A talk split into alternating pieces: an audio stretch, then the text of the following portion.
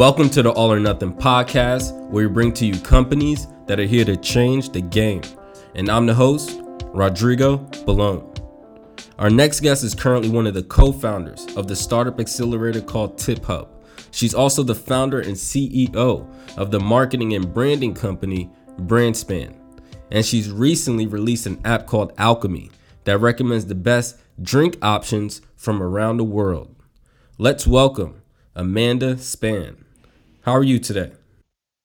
I'm wonderful. I'm wonderful. Thank you for having me. It's good to have you on.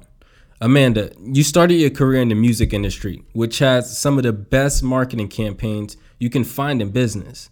What are some of the unique things you picked up walking around some of the most legendary record labels in the game?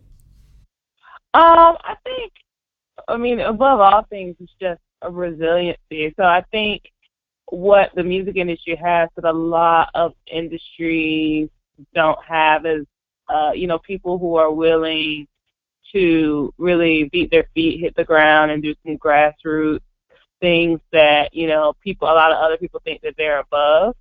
Um, and you know, grassroots tactics still work. Getting in front of people, like getting into communities and getting in front of people, still work.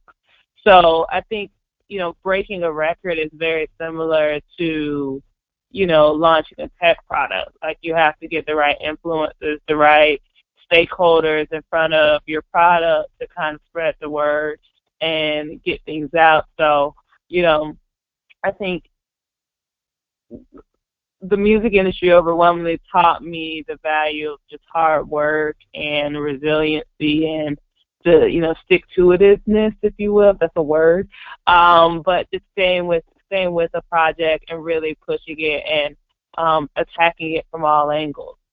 What I like about your career is that you started as a marketing intern and have transformed into a marketing machine. Over the last six years, you've been running Brandspan and helping companies develop their branding and marketing campaigns what are some of the things you could tell our listeners when it comes to creating the right message for their target market?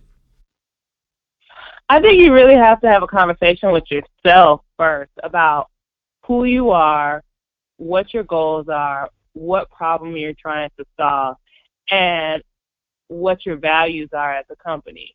And then make sure that as you're creating content or you're creating marketing collateral to get the word out about that, that you stick to those objectives and those and that that brand alignment so that you know your values are carried through in every single thing you do. It's articulated in your messaging. It is seen in your visuals. It is pulled through your content. It is emphasized in your sales material so that customers constantly know what you are, what you do, and what you stand for. Um, and those are the things that really help take brands to the next level as far as you know distinguishing things. Like it's like like toilet paper, right? Like why am I going to use one toilet paper over the other? It's their brand identity. Like I align with something a little bit more about this this this brand of toilet paper, whether that be their their you know emphasis on quality, their emphasis on on uh, sustainability, their emphasis on being eco-friendly, something about that brand I really identify with, and I want to use that one over another. Um, so I think that's really important. I think a lot of brands, you know, I've seen it again and again and again.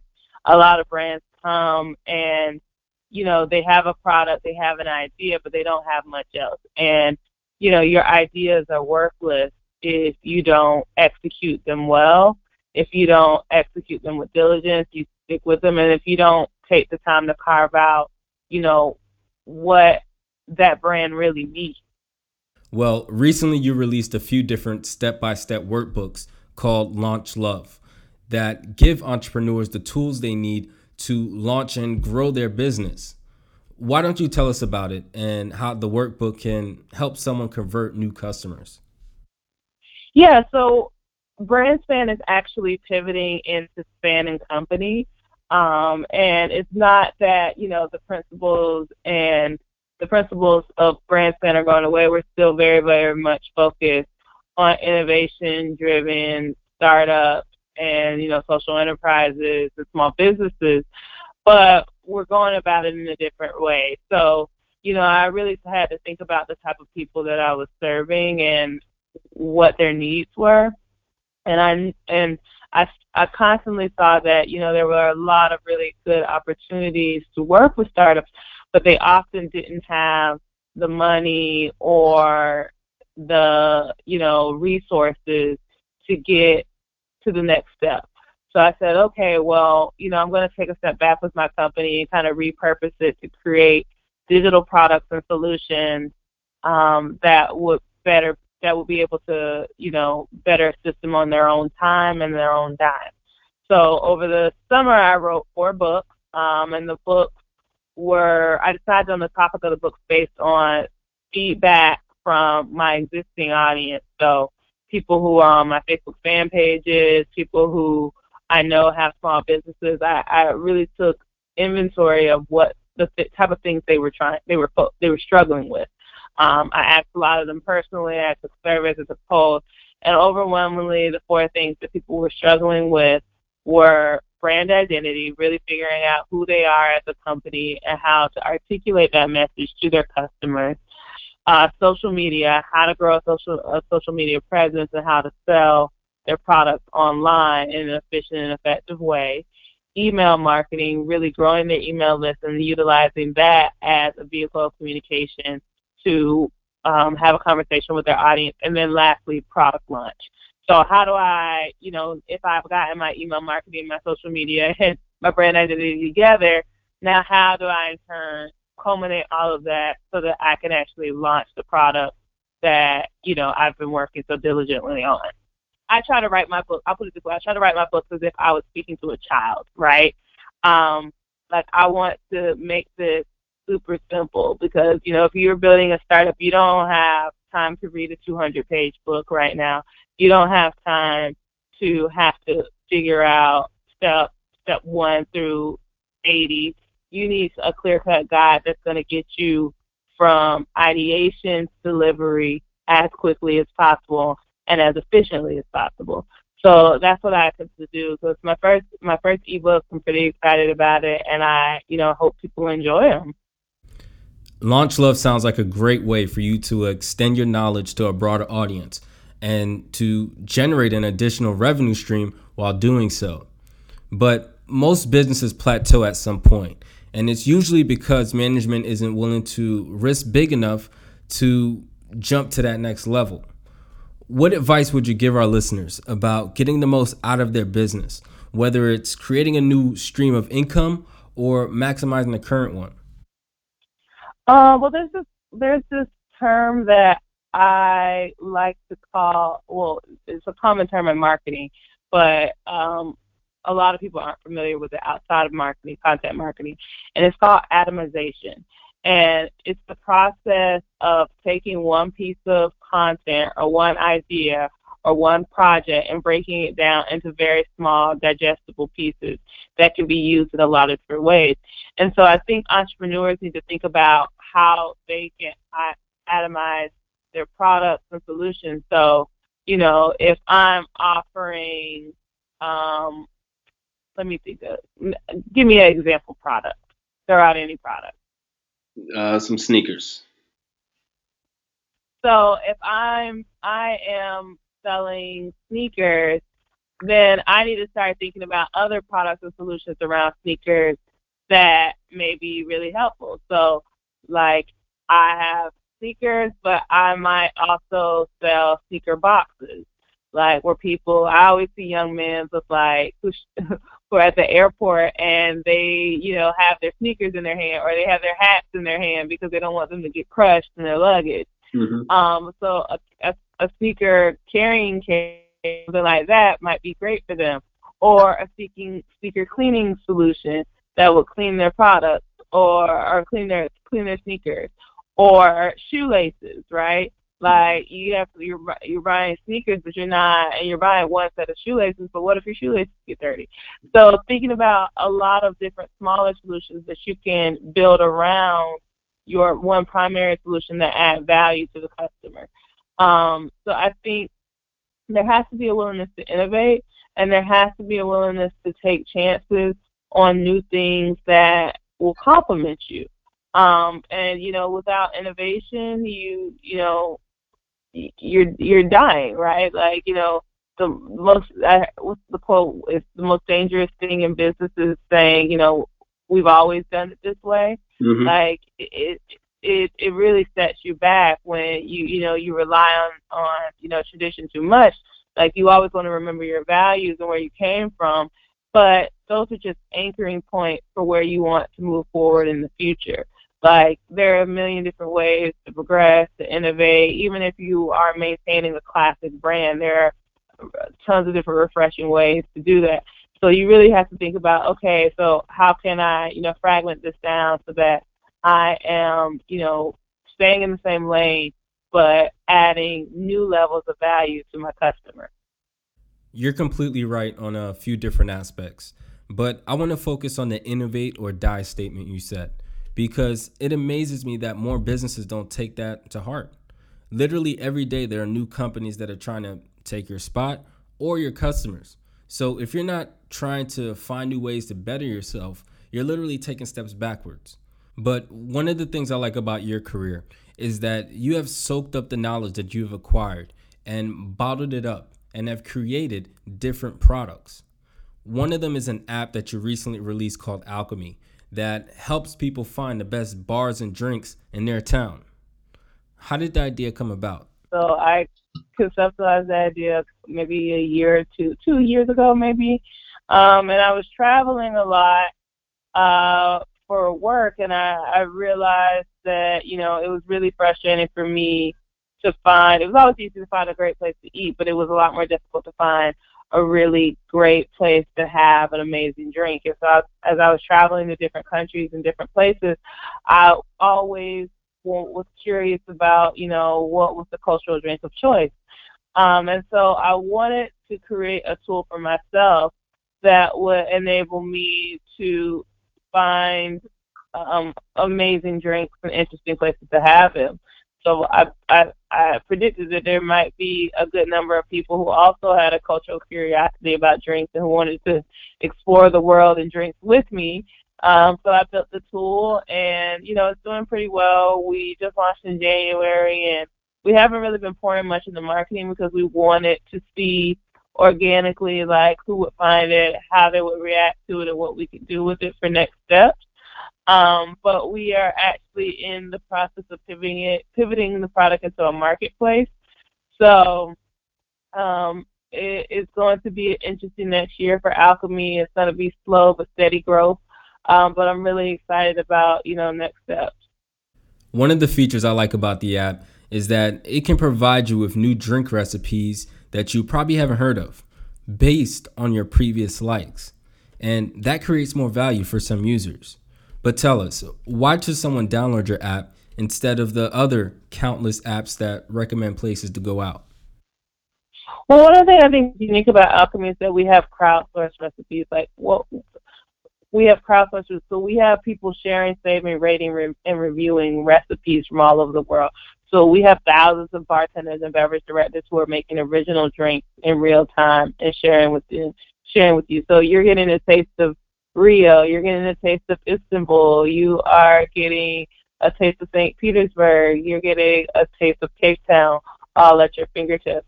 Additionally, we have a lot more recipes than a lot of the existing platforms out there. So Mixology, which is one of the top app, recipe apps in the store, has about 8,000 recipes, and we have 16,000.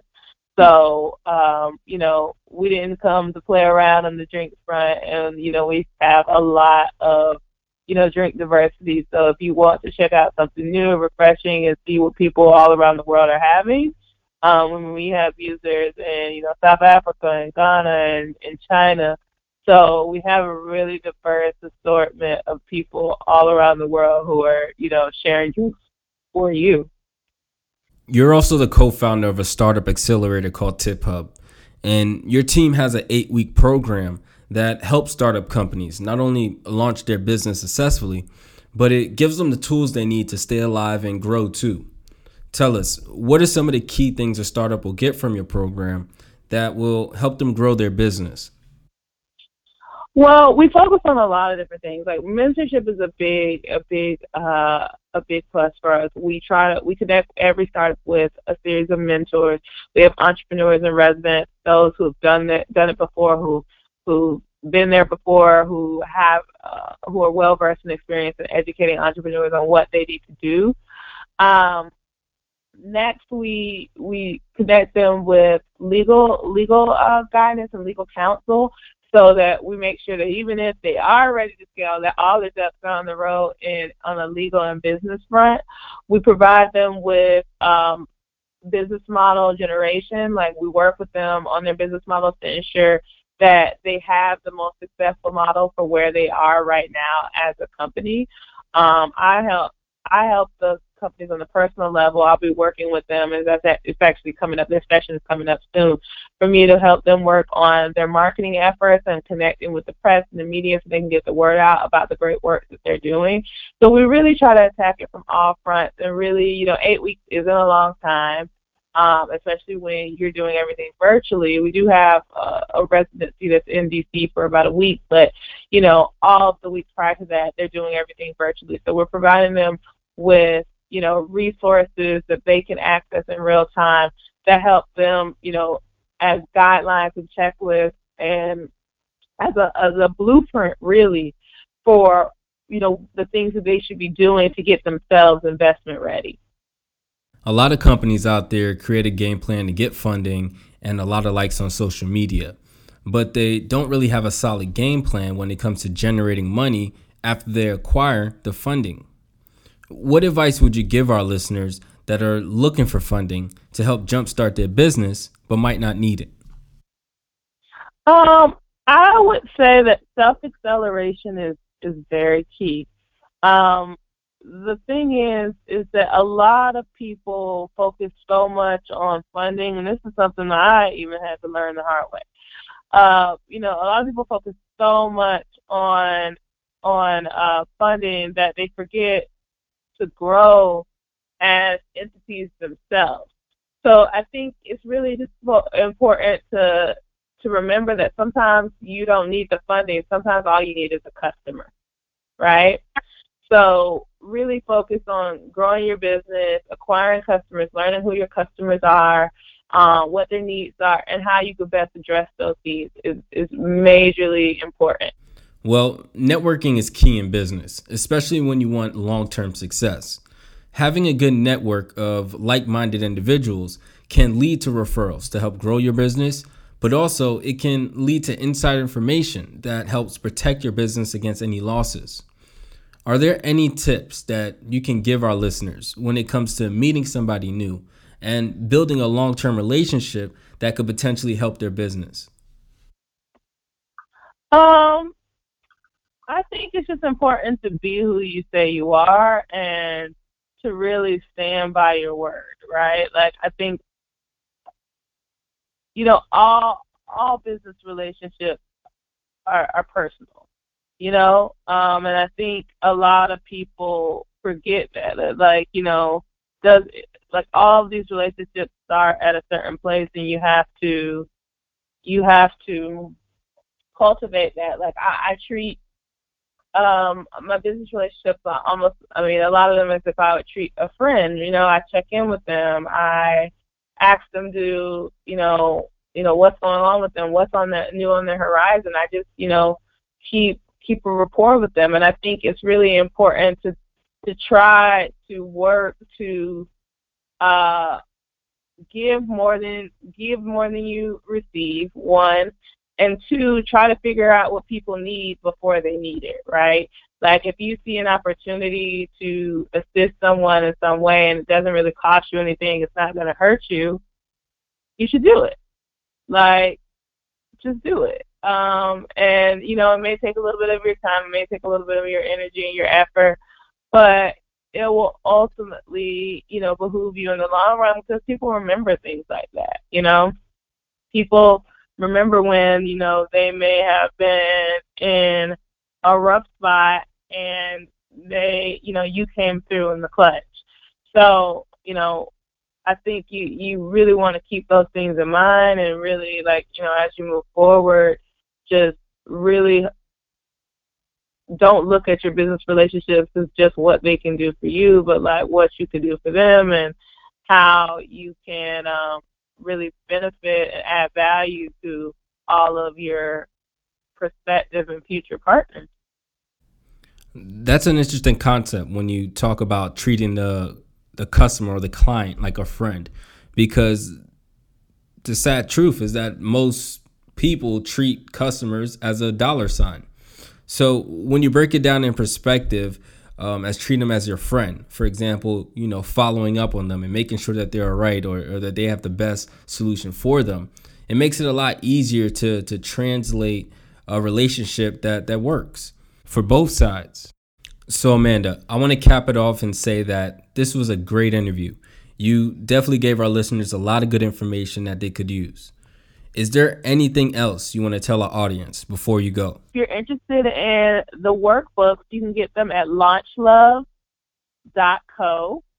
launchlove.co, and you can get all of the books there. There are four books brand identity, email marketing, social media, and product launch. And we'll be rolling out new products every quarter. So just stay tuned and you know join our mailing list so you can be abreast on everything new that's coming out. I want to thank Amanda Span for being on our show. And if you want to hear more interviews like this, you can follow the All or Nothing podcast on Apple Music, iTunes, Spotify, and Tidal. That's a wrap for this week's episode of All or Nothing, where we bring to you companies that are here to change the game. And I'm the host, Rodrigo Balone.